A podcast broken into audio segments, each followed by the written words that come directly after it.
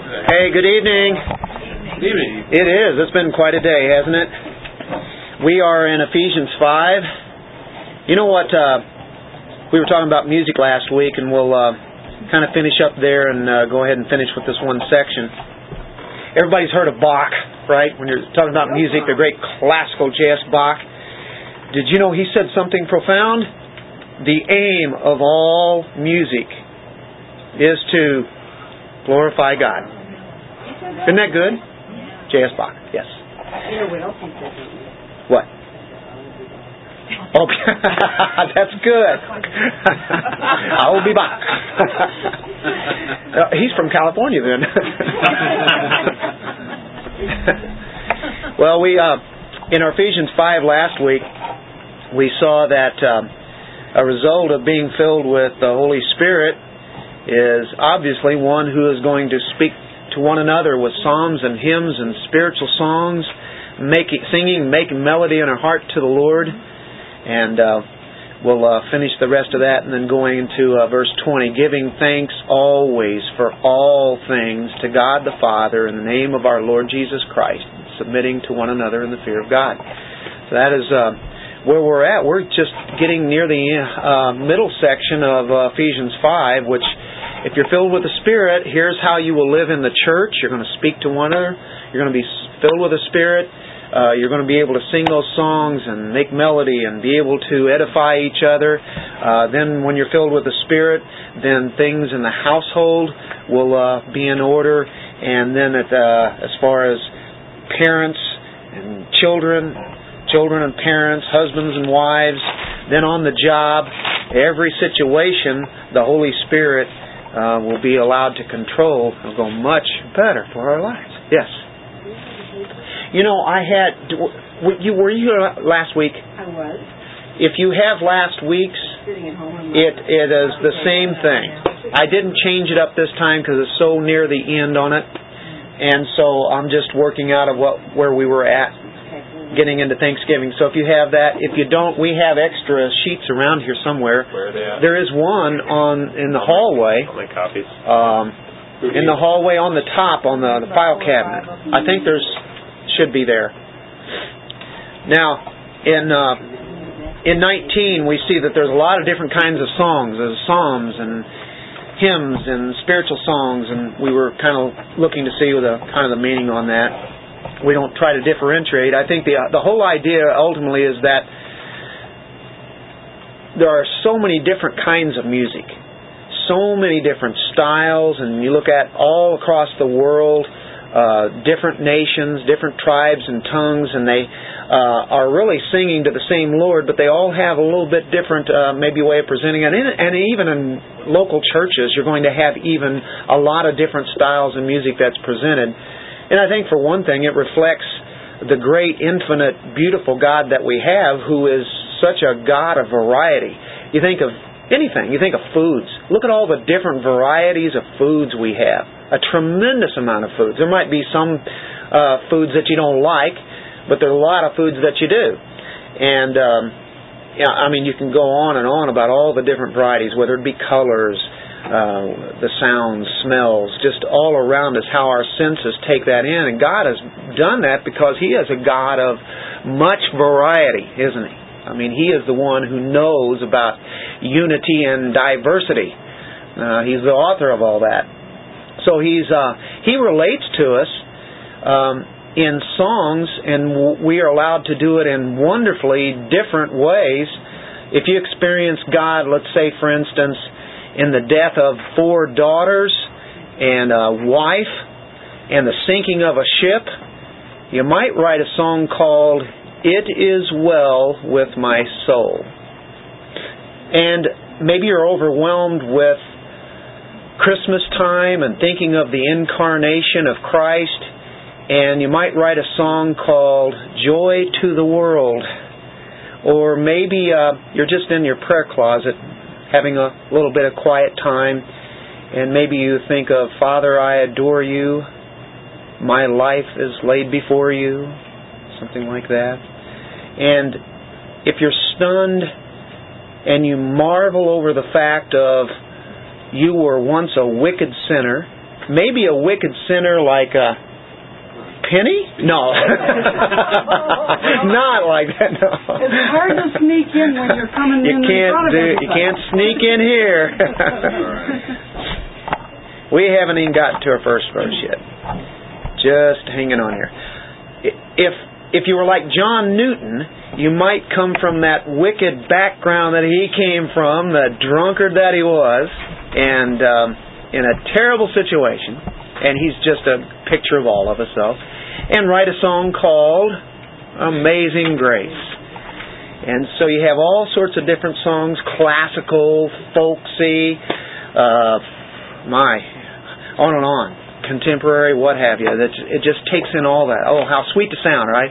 If you're a Sunday school teacher and you have little kids and you want to relate God to them in a profound way, but yet something so simple, you write a song like Jesus loves me. This I know, for the Bible tells me so on and on and on. How many songs could we relate to that? You just open up a hymn book and just go on forever, you know, because they all have different ways of uh, addressing the greatness of God, His character, and then singing to each other about how great God is, or singing straight to God. God meets us in high uh, ways and, and holy ways, doesn't He? Being a great, high, and lifted up, lofty God, but He also meets us in really lowly ways and in meek ways. He meets us in thunderous ways, explosive ways, and then He meets us in really quiet moments. And we go on and we think of how complex God is. He can meet us in that way, and then in the most simplest ways that He comes and do, does that. And it can be in a in a way that can be very merciful, or sometimes He can wake us up in a really furious way.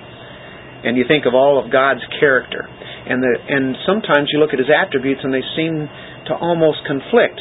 The love of God, and then you also see the justice of God, and mercy and, and grace, and then but God is just, and and He is a God that will have to judge, and because of that, the wrath comes, and uh, God is so complete in everything, so varied, but in still in in one in unity.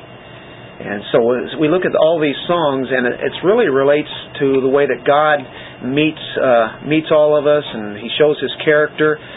You you can think of the um, great classical work of Handel's Messiah, and then compare that to uh, almost a country folksy song. Um, there's plenty of them in the hymn books. I've come back to Amazing Grace.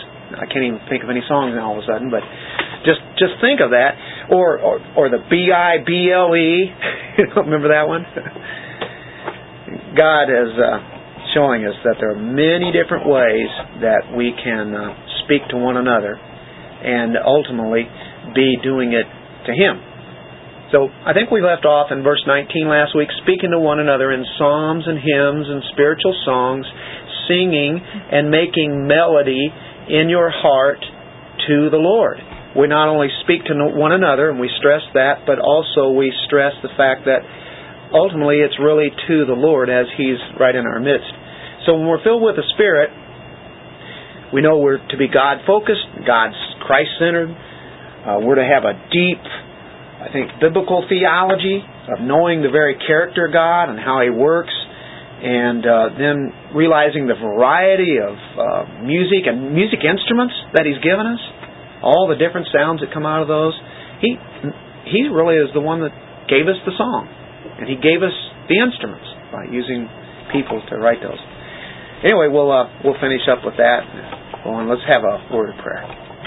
Father, we thank you for you being such a great God that you are, a God of variety. And here it is again. You show how great you are by not making something boring, but something is always exciting, infinite in what you have blessed us with. And as we study music and study about giving thanks and praise and honor to you, uh, help us, Lord, to be able to worship you better. Uh, we have just begun on that journey.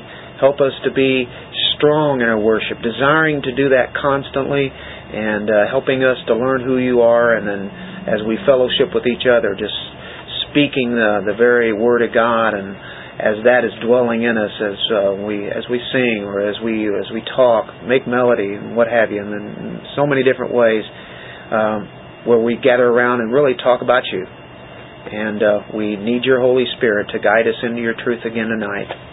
Jesus' name, Amen. Making melody in your heart to the Lord. Um, we were talking about last week, and I think we went there, but it just uh, really rings in my heart a lot. This uh, Hebrews two twelve, where you have Jesus in really in the midst of his brethren, kind of like the congregation it's meeting. Think of something like this, even. And uh, it says in uh, verse 11, For both he who sanctifies and those who are being sanctified are all of one, for which reason he is not ashamed to call them brethren. Don't you like that? We're, we're his brothers, sisters, saying, I will declare your name to my brethren. God, I, God the Father, I'll declare your name to my brethren. In the midst of the assembly, I will sing praise to you. As he's in the midst of us, he's singing praise to the Father as we sing praise to God. He is in the midst of all of this. He's right in uh, with us. Jesus. Can you imagine one day literally hearing him sing in, in our midst as uh, we are making melodies, singing and praising God, and there he is with us? Uh, just an incredible thought. Where do these songs come from? Where do they come from? Making melody in your heart. That's where the songs come from. And all of our being, every aspect of our being that we have, we should be feeling this all week in the sense of when we when we get a chance to come together, to sing like we mean it, for instance. To be able to put that out, as he's saying, making melody in your heart, coming from right here, from your very inner person and uh, of course, that is um, the very person that is to be being built up, right? The, this new creation. I think of Proverbs 4:23.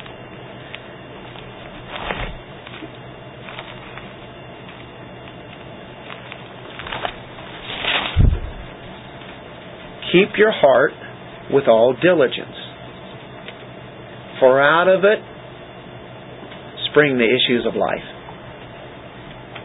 That's why you want to you want to keep your uh, heart diligent because this is the life. This is where it's at. It's what it, whatever's going to come out from to to the outside comes from the inside, doesn't it? And so when we sing, it really should come from there. Uh, we're not talking about just making the mouth move, but we're talking really something from here. Our, our heart should cause us to sing. Uh, we're overjoyed by it all. The hearts are the very uh, channels uh, through which we sing. And that's how we're able to do this varied and diverse type of uh, communicating to each other and then ultimately to, to God Himself. Uh, coming in the fullness of the Spirit, being passionate about what uh, what we have, and we praising Him. God is all about being glorified, isn't He? That is what He is all about, to be glorified. And uh, Christ is at the center of everything. And so our thinking and our whole idea is here's what's on the inside. This should be flowing out of us. Uh, praise should be something that um, we don't even force out. We're, Spurgeon talked about the Bible and being bibline. You have so much of the Bible there, it just keeps coming out. Everything that you are thinking about and saying is something that's based on Scripture. Sometimes you may not even know it or mean it, what you just said, but it's something that is either Scripture or it's something that lines up with that. How many times do you see some kind of a, maybe an analogy out in the world sometimes and you think of it in a spiritual mode? Uh, that shows you where your heart is at rather than thinking of uh, other things. Uh, singing and making melody with our hearts. It's not just willpower that does it, but it's something that we mean and we feel it. I think uh, the worship really comes from the very roots uh, of our being. Uh, we should be so deep in God that uh, running relentless on, on God Himself to be joyful in, in all that. How to how to be spirit controlled and then showing that. Quite a thought. Okay, here's uh, probably the the whole idea of it all. To the Lord. We talked about doing this with, with each other as we we sing to one another, we sing with one another, and ultimately it's to the Lord. To whom do we sing to? To the Lord. God centered, Christ centered.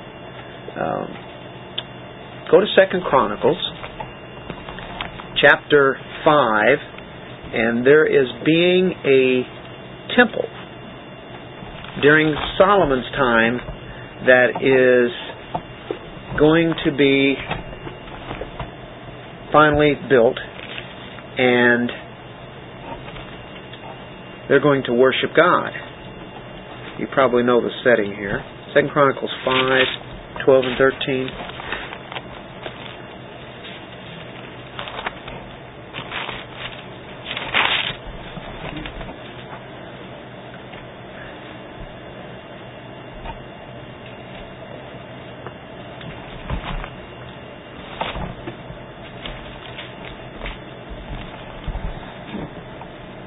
It up in verse 11.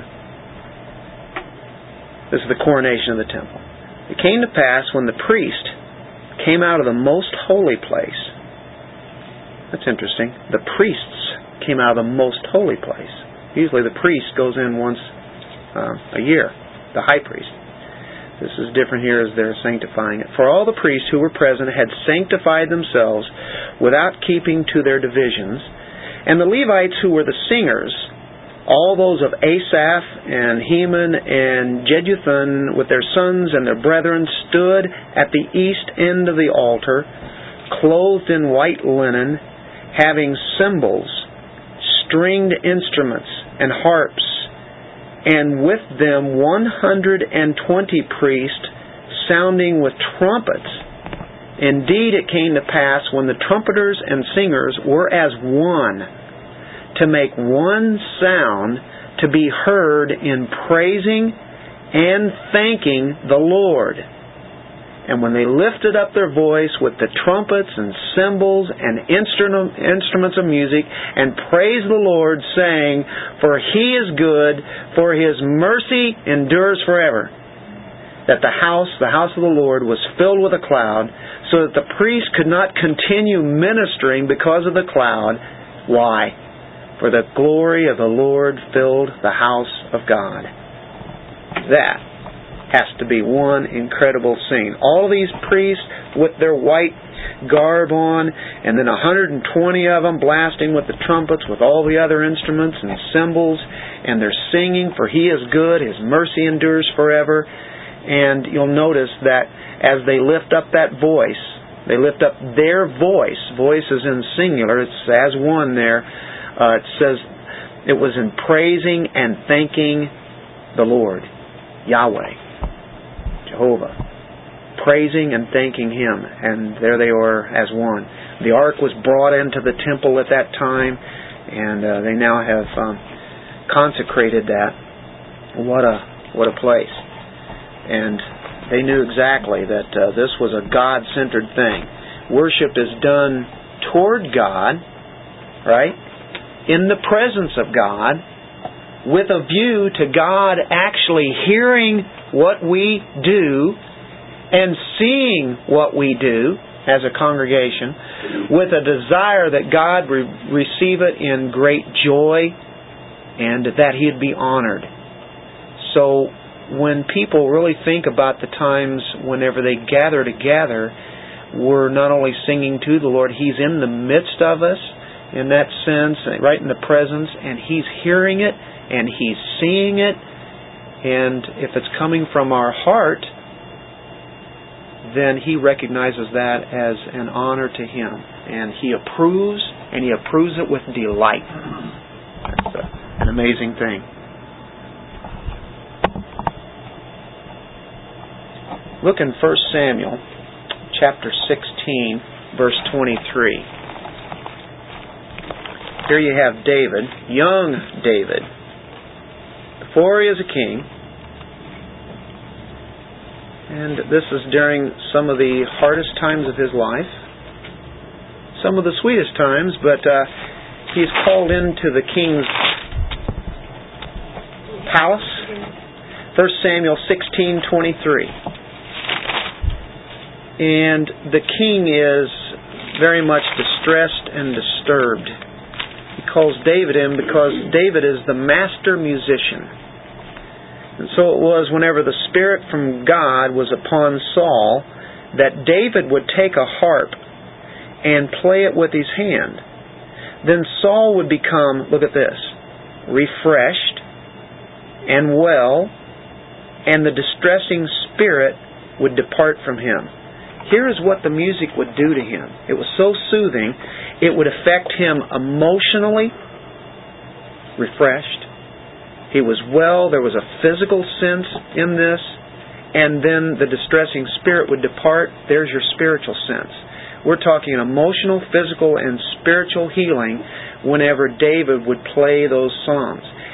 I've got a feeling everyone here has had times whenever they were very stressed out, they put on music, and all of a sudden it was just like the comfort came. It was like you were uh, relaxed, and matter of fact, you were in the presence of God. Sometimes music is so good at bringing you into that sense. Has that ever happened to anybody? it's happened to everybody in some ways, right? Um, God um, meant music for to do that. Uh, does so many things. But that's what uh, King Saul would do. Have David come in there and, and do that. Um, I like Audrey's passage that she used last week. That, that was out of Zephaniah, right? Uh, you've got that memorized. Can you say that verse for us? what the Lord will rejoice over us, right? Yeah. Yeah. 317. 317, I wrote it down. There we go. Don't you like that? If you hadn't seen it before, you're going, what? Did that, say, what, did that say that? really? Oh, man. Yeah. Praising God can sure cure the ills, though. Hey, how about uh, in the New Testament where you have Paul? Did you ever see Paul singing? Well, he's writing about it here. Did he ever sing? There you go. Where was that at? You know?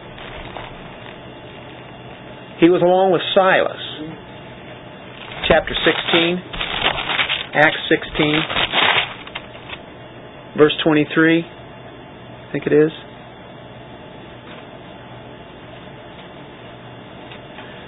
It starts out when they had uh, laid many stripes on them. That's that's Paul, Silas. They threw them into prison, commanding the jailer to keep them securely. Having received such a charge, he put them into the inner prison and fastened their feet in the stocks. That's not a very pleasant thing at all. This is uh, really made secure. Their legs would have painful cramping, and these kind of these are not kind of the stocks that you think of during the Puritan times. Uh, these are uh, much harder and they, their legs would be spread very far apart, and uh, it would cause severe pain. But at midnight, Paul and Silas were praying and singing hymns to God, and the prisoners were listening to them. And then we know what happens the earthquake. And then, of course, as a result of this, the jailer becomes saved and his household, and what a joyous time of the Lord. But what uh, that they were having in the Lord, they were praising God in the stocks that they were in. Um, they were praying and singing hymns at midnight. And I'm sure it was, it, at any time it probably didn't matter because I don't think you're going to be sleeping very good anyway. but um, as far as they were concerned, that was what was important to them. Christ was at the center of it all. And uh, I think of some of those songs that have come along, In Christ Alone. Or I can think of uh, Wonderful, Merciful Savior, right? Or we can think of some songs about the Father, how deep the Father's love for us, right? And uh, maybe we could think of uh, Before the Throne of God. Think of all those songs. They just lift you up, and it lifts God up even further and uh, what a joyous time it is, and realizing that uh, that's what it's about. It's uh, singing to Him in regardless of what the time is or how we're going through situations. I think of Pilgrim's Progress, um, Bunyan's tremendous book, um, where so often you see them going off the path, and you see uh, the Christian there. Every time he is brought back, whether it be going through the Slough of Despond or in Doubting Castle, uh, after he gets walking back on the path again, there is a song in his heart. How many times do we see that? Over and over again. A song in his heart. So, there it goes. We, we've just looked at a few scriptures in the last couple of weeks, but music plays a key role in uh, who God is and how we worship Him and how we direct our lives. And, and really, music was meant to glorify Him, like everything else was. Everything is. Well, as a result of all of this, making melody in your hearts to the Lord, giving thanks. What's the next word after that? Nobody's going to say it. Giving thanks when? Always. Always. And what else? For all things. Yeah, always whenever you you feel good and and when everything's are everything's going your way. That's what I was thinking of when you were describing Paul's situation there. I'm thinking they didn't, weren't really happy, you know, like worshiping like we do on Sunday morning, having a good time. Wow. they had Lord on their mind, didn't they? Always and for everything. Okay, let's go to Psalm 100, Penny. That's that's your psalm right there, isn't it? Yeah. Yeah, I bet you you know the whole psalm, don't you? Make a joyful. You even have to turn there. You'll sing it for us. right? yeah. You don't need to turn there. You got it in your mind. Just recited. I'd have to sing it. Uh, but it has that, it starts off, make a joyful shout to the Lord, all ye lands, serve the Lord with gladness, come before his presence with singing. Know that the Lord, he is God, it is he who has made us and not we ourselves. We are his people and the sheep of his pasture. And then verse 4 Enter into his gates with thanksgiving and into his courts with praise. Be thankful to him and bless his name. That's our life right there. Always entering into his gates with thanksgiving. You know, Courts look with at oh praise. 101. I will sing stand steadfast love and justice. I will make music. Constantly, isn't it? Yeah. Song of praise. And it's it's dealing with, with thanksgiving. Now, I want to tell you something. Giving thanks for all things to human beings is an outrageous idea. We just said all things, didn't we? I think of Romans 8:28. God works all things together for good to those who love him and are called according to his purpose. All things. That means all things. I've been talking Everything. to a guy at work for years, and he he he's a Christian. I believe he's a Christian, but he doesn't get that. And I talk to him about it, and I continually tell him it's all good. Everything is good. When it doesn't go the way you ask God to make it go, it's still good. God's going to work in this, isn't it? Yeah. And he just he doesn't get it. That's what you're Well, talking about. When we pray, it needs to be when we say blessing, that's the good stuff. That's the raise, Yeah. that's the new job, that's the Mhm. promotion, That's that's the new of. car. It's not the cancer and Aunt Alice and the yeah, the car wreck and the those aren't the blessings. And we miss most of our blessings because we call them bad things. Well, you look at, uh, of course, mentioned a lot, but of course you think of Joni Eareckson Tada. Yeah. What a, a tragedy, a terrible thing that happened. Yeah. But then we see what the fruits of that have been, and how long has that? Has that been like 40 years by now?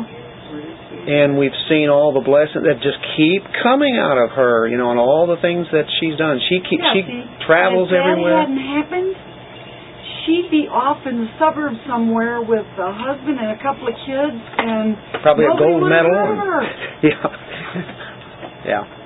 I mean, it's you know anybody would say that was a tragedy, but wow. Who knows what God had in mind, right? As He worked through that. I was, I was, sorry about. Go ahead. I was listening to an old Keith Green song on my travels today about when trials turning to gold. Oh, remember that song? That. Yeah. Yeah. Yeah. That's Used like to sing that Corrie a lot. Ten Boom when her and Betsie were put in the concentration camp and they get way back to the back one and it's got lice and bugs and it's horrible and Betsie drops to her knees and thanks God and Corrie's looking at her like, What is wrong with you that? You're thankful for this? And because of all that, because of the nastiness back there, the guards didn't come back there and rape the women and beat them, and they were left alone, and they started a Bible study back there. Who would have thought, right? Incredible. That's the way, uh, and I'll tell you what. The reason some don't understand this is because it is. It's a deep. I, and I use this term. I gotta be careful, but it's a deep theolo- theology. But it's more than theology. It's it's actually experiencing this theology. This, but this is so deep rooted theology, as Piper puts it. It's a, it's a biblical theology about the the goodness of the sovereignty of God and it's it's deep because it avoids all the superficial conclusions that we come up with. And we go around and we can go around saying we can be chipper and oh praise God you know and uh, hey no matter what anyhow you know and have that kind of approach. It's not always being chipper and smiling about it but it's realizing underneath it all the basis we're going okay uh, I don't necessarily like this but I, I know that uh, that God is is going to work through this. I know that. I know I know my God. And um, so, you know, we don't have to put on some kind of a superficial thing about it, but at the same time, we know what what is happening there. We, we know that the bud uh, can be very bitter, but the flower is sweet. There can be horrible circumstances, sickness, lostness, even sinfulness, but it's not in the same way necessarily we thank Him for the healing, salvation, holiness. We're not going to thank Him the same way, but yet, you know, when the text points out here to see all things are in the hands of God, that is deep theology. It is simple that even little kids sing songs about that, but when you really understand it scripturally and then when you go through it, then you start to learn more and more about this great God we have, right? And it's all for the glory of His name, good of His people. He chips away more of our flesh. He chips more of whatever we think we have control over his spiritual and he's on it. And he doesn't want us to look for he has he needs to be doing in charge and control. And Yep. he wants to live his way. Yep. Uh, well, as was happening to Paul here, uh, who wrote who wrote Ephesians? Paul. Where's Paul at when he wrote this? I hope in prison. Did he ever stay anywhere else? Yeah. That was a lot of hey, it was free, free food. exactly. You can eat the rats or something. everything. Yeah. Wow. This is a deep theology, biblical, and and it's okay to hate um, the evils of the world. You know that that's we should, and at the same time to know that hey, I want to work against the evils of the world, but I also know I have a God that can have me and will make me, get me to endure all of these things that we go through, and we have a ground for this uh, this thanks this Thanksgiving. We, it never cancels out the truth. All, all the fact that hey, we we hate all the sin and all the sickness and diseases and everything that's going on out there, and uh, the things that happen in this country, uh, abortion and all the political things, on and on and on. We hate that, and we know that. Um, uh, God hates that too. But yet, there's something bigger than that, isn't there? And He's working through this. So singing has to have this deep theology when we bring it out of our hearts. Because especially if we've gone through some pretty heavy trials and we know this God from our scripture, and then when we sing it, it really makes more sense than we ever did before, doesn't it? Now it's like reality. And that's the kind of thanksgiving that uh, that we give. Uh, it can be over just the great things and how He's blessed us, and then the other things that are horrible and painful. And uh, that's a deep way to worship God to take those and realize that uh, those burdens uh, are cast on Him anyway, and uh, we can take these songs, we can sing them to people, and quietly lead them if they're going through a hard time and let's say they're young in the faith or what have you, and we can say, hey, listen, uh, there's an all sufficient God here, and He's going to meet all your needs, everything that you need, He's always there. Of course, you can share about yourself. You can share about all the things that happen in Scripture. All these different people, all these characters went through uh, some horrible things, but God is sufficient always, isn't He? And that's why we can thank Him always for all things. I think that's pretty amazing for Paul to state that. Always, all things. So, does our singing need a good understanding of deep biblical theology? That's why in some of those hymns they have such great theology.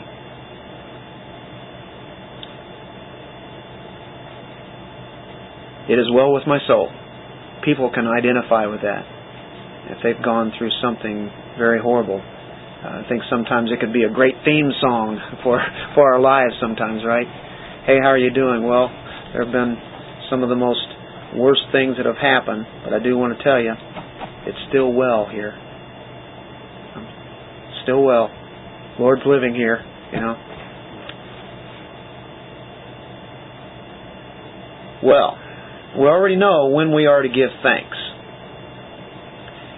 The easiest way to give thanks, there are three different levels here of giving thanks. One of them is when we're blessed. Should we give thanks and praise to God when He has blessed us with something that's obvious? Sure are. It's easy to do it then, though. It, and it's an automatic, but it should be done. I do, Chil- I do best Yeah, I think we all do. I think we are all really good on that level. that's that's the level that uh, anybody can uh, you know do, uh, or they should. Now, a lot of times people forget though. I forget to give thanks whenever God has just given them something that might be small, but yet uh, that's why He says be giving thanks always, whether it be for food or whatever, uh, giving glory to Him. Now, this I, I think of uh, Exodus 15, the Song of Moses, children of Israel. They cross uh, the water, and after they've crossed, uh, they write a song. Moses has a song, and that song is uh, sung by all those people out there in the desert. What a song it was! Great praise and worship to God there. So when they were blessed, um, they gave thanks. So they must have had a copy machine. Yeah, how did they get those lyrics out to them? they had PowerPoint. yeah. I wonder if it was, uh, what do you call it, antiphonal? I have to wonder if maybe that's Yeah. that would have been nice. Oh. I don't know how they did that. How about second one we have here is the hope of victory um, is yet to come. Uh, we know there's going to be victory. It's not come, but we're praising God. Um, go all the way back to Second Chronicles. You have a king involved here. You have a war involved. A big battle, anyway. Second Chronicles uh, one.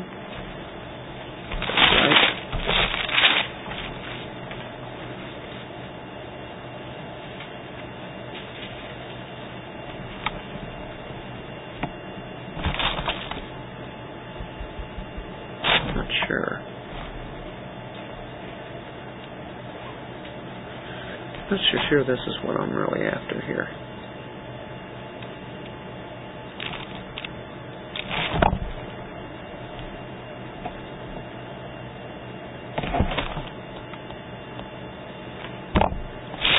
That doesn't look right.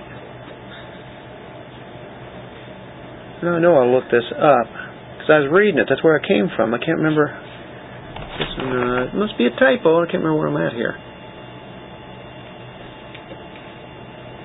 This is a battle. And it was dealing with the fact that there is a victory that's going to be given to them by God.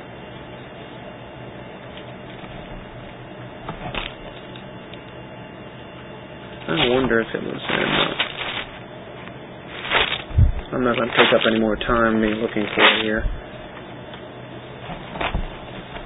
Oh, we have more. How about in the midst of a battle? You want to do that one? This is found in Daniel. Well, I hope so. The, we got this one right. I know this is here. This I know this one. Daniel, um, this is deal, dealing with the lion's den, right? And uh, there's a plot to make him look bad and actually get him killed, right? In Daniel 6:10, when Daniel knew that the writing was signed, he went home. And in his upper room with his windows open toward Jerusalem, he knelt down on his knees three times that day and prayed and what? Gave thanks for his God as was his custom since early days. And we know as a result of doing this, what happens to Daniel? He gets thrown into the lion's den. But he does it, he kept doing what he always did. He did not uh, discontinue his pattern of prayer, and he uh, did it. Uh, he was seen, and uh, whatever the cost is going to be, he was going to continue to do it. Yeah, and it worked out really good for him, and the lions got a really good meal.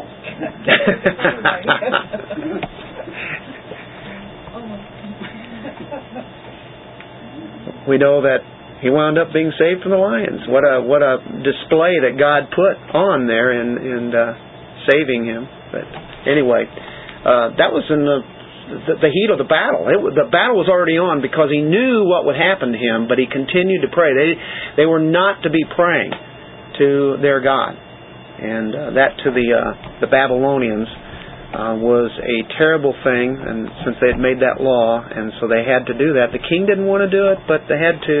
But we know the outcome of that. How about Jonah? Uh, the subject of Jonah comes up again. Jonah gets swallowed by the fish. Then Jonah goes to one of the greatest prayer meetings ever in the world, right there in the whale fish's or the fish's belly, I guess. Better put it in uh, Jonah chapter 2, verse 9, he finishes up the prayer like this But I will sacrifice to you with the voice of thanksgiving. I will pay what I have vowed. Salvation is of the Lord. Jonah knew who God was, knew his characteristics. Matter of fact, he even shows it here. Salvation is of the Lord. It's all of the Lord, not of anybody else. But you notice he says with the voice of thanksgiving. He's thanking God while he has been disobedient in running away from God, and then as a result being put into that fish. And as he prays here, uh, and it's quite a prayer as he's uh, in that pit, and he prays the right prayer as he's saying with thanksgiving. That's in the midst of the battle, isn't it? Right in the right in the furnace there. So thanks is not just a matter of feeling, but it's it's obedience, isn't it? So that's uh, that's quite a level when you get to the point of being in the midst of the battle and and still giving thanks to God because of that. While we're still under the testing, while we're still under the trial that we're in, the trouble that we're in, still saying thanks. It's easy to do it after it's all over.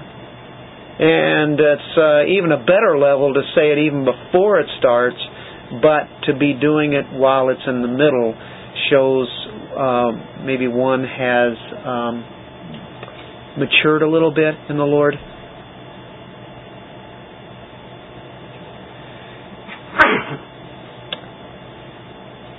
Go to Job 121.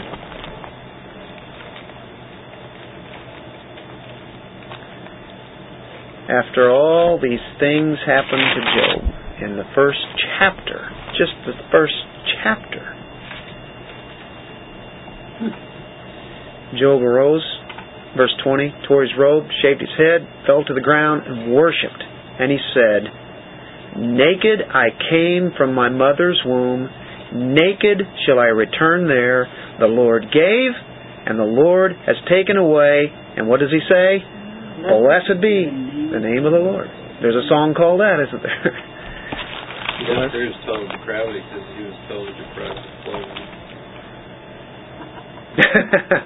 yeah. Yeah, it was a joke. It was a stupid joke, but he was naked. he was totally depraved. totally depraved. That's um, total humility that he was in. But you, you notice that uh, the Lord gave, the Lord take away, and uh, we uh, we bless him for that. You go to the New Testament and you take a look at Paul in Second Corinthians chapter twelve, and he shows kind of like the same kind of attitude. Actually, chapter uh, Second Corinthians chapter nine.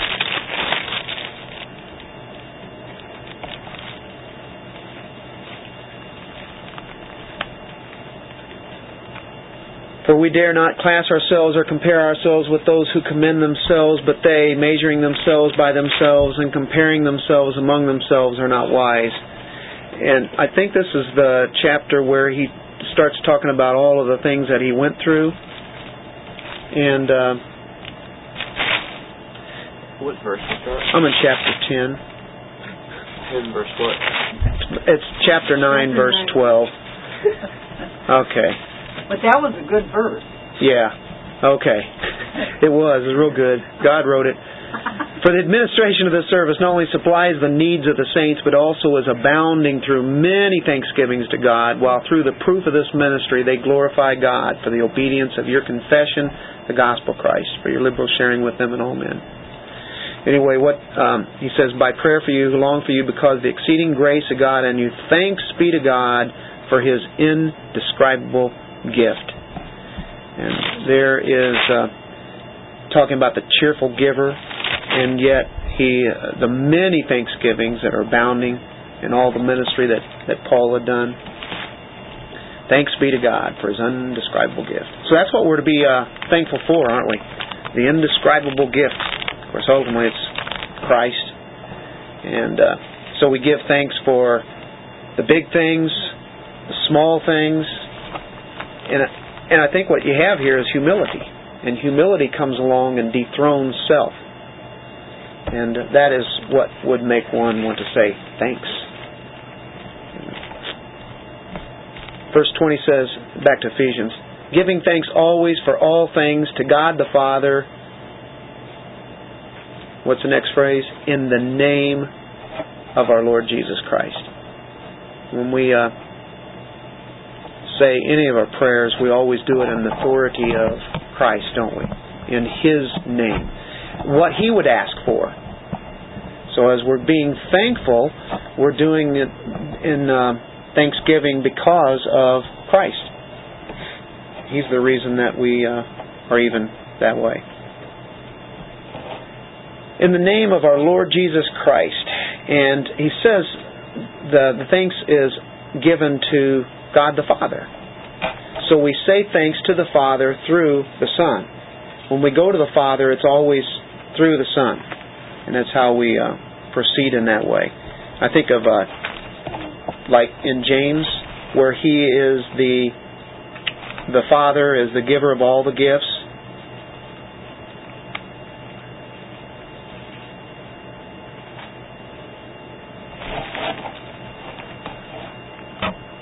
Every good gift and every perfect gift is from above and comes down from the Father of lights, with whom there's no variation or shadow of turning.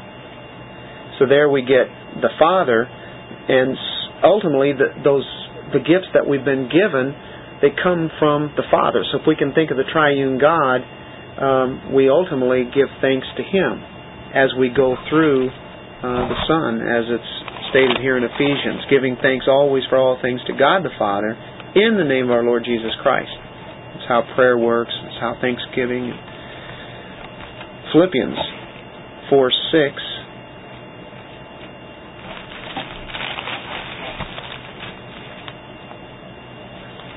Be anxious for nothing, but in everything, by prayer and supplication, with thanksgiving, let your quest be made known to God. So we go to God or we go to the Father through the Son via the Holy Spirit. And as a result of that, the peace of God, which surpasses all understanding, will guard your hearts and minds through Christ Jesus. So going going to Him, recognizing that uh, all these gifts are coming from Him. Go to our Ephesians 1, 1 3. Paul says, Blessed be the God and Father of our Lord Jesus Christ.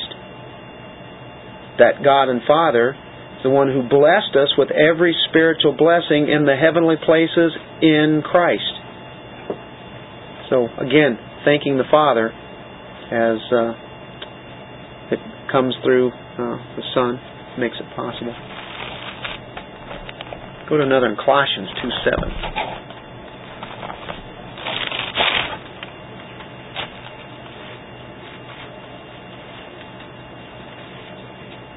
Okay, verse 6. You receive Christ, Jesus the Lord, so walk in Him, rooted and built up in Him and established in the faith as you have been taught, abounding in it with thanksgiving. Coming back to that thanksgiving. It's because we are, uh, we have Christ, we're rooted in Him, we're being built up, we're growing in Him, and it's all through Christ and uh, again, we should be abounding, abounding with thanksgiving. Jesus said thanks to the Father. Do you remember how often he said that? Whenever he, uh, the loaves and the fish were blessed, and he said thanks to the Father. Or how about Lazarus when he prayed to the Father there? and uh, he gave uh, he gave a thanks there. I think it's John 11, right?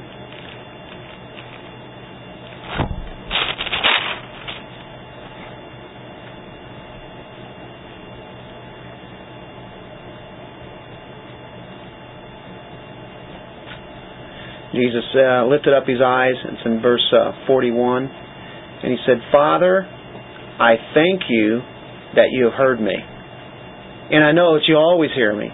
Because of the people who are standing by, I said this that they may believe that you sent me. So there, he's even thanking um, the Father before it even happens, before Lazarus comes back to life. He says, Father, I thank you. So Jesus in himself is saying thanks. And at the Lord's Supper, again, he does the same thing. Uh, Luke 22, 19, at the uh, that last Passover, the Lord's Supper is instituted there. He took bread, gave thanks, and broke it, and gave it to them, saying, This is my body, which is given for you. Do this in remembrance of me. There he is saying thanks to the Father. It's hard to imagine. Here we have God the Son here on earth, and yet he's praying to the Father, and he's giving him thanks. I think that sets forth quite the uh, quite the example for us, doesn't it? What's the horizontal result of all of this? As we go back to Ephesians and close this out here. He's used the uh, the qualifier being filled with the Spirit. As a result of that, then you sing, speak to one another, you give thanks to God. I mean, this is praising God. This is the ultimate of it all. And then he comes on the horizontal level, and that's dealing with uh, Christians with other Christians again. And this is going to set it up for the next um, section to end chapter 5 and moving into chapter 6 at, uh, at home and on the job. submitting to one another in the fear of God. Submitting.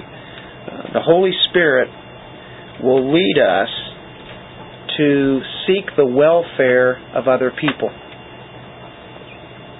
And that is what He wants us to do, to be subject to one another, to, to be easy to get along with, with, with other people. Recognizing that uh, whatever their need is, if they want to do something like that, then there's a sense of giving in, um, using wisdom, obviously, but uh, I don't think any of us are really by that, I guess you can say, a nature of that way. As we're being changed and being uh, conformed to the image of Christ, I don't think it's natural to want to submit to other people, to other authorities and such. But that is much like Christ. And uh, when we yield to others, the reason we're able to do it when we do it in love, it's because we've been filled with the Spirit. We can now do things that's not natural. Uh, we don't have to have our own way every time, do we? And so this is how it starts. He, you know, he uses this like whenever you're coming together. It, it can be in any kind of situation, but especially, you know, the church. As as you are filled with the Spirit, and singing, and then giving thanks, uh, you're submitting to one another. If you're all submitting to one another, that's an unbelievable situation. Incredible. One thing I ask says, being filled with the Spirit. How can you be filled with the Spirit? He doesn't tell us that here, does he? He tells us what's going to happen if we're filled with the Spirit, but does he really tell us how to be filled? I have some profound answers for this. And you're going to be saying, This is what you always say. That's what you already believe. Word of God. This is how we're filled with the Spirit. Prayer, right? And of course, uh, being with one another and talking about the things of God, but those uh, being being with the Lord, letting His Word richly dwell within you, and uh, that is something that we already know. But that's why we must continue to seek his wisdom and His will, as it said earlier, um, the times that we live in, don't be unwise, but understand what the will of the Lord is. And when you do that, you won't be controlled by, for instance, wine or any other things for that matter, but you'll be controlled by His Spirit. And now we can live the Christian life and no matter what comes up against us. And that's amazing that He has put the being thanks, uh, saying thanks always for all things, because it's not always going to go well in the church. It's not always going to go well between wife and husband. It's not always going to go well between parent and chil- uh, children and such, and at the job, right? All these things, it's going to be uh, another trial, another thing that comes up that's a little difficult. But are we, if we're in the Word and we are in prayer, then we can have all the power to deal with those situations, knowing that He is in control here, in control of each one of our lives, being filled with the Spirit. Do you, do you think that's probably one of the most practical things in all of the Bible? Um, what Paul has written about in how to live the Christian life? Be filled with the Spirit. Any any questions? I can barely see. Are there people out here? my hay fever has set in good. It's trying to close my eyes and get all matted. Thank you guys for coming out. And uh, Eldon, could you lead us in prayer?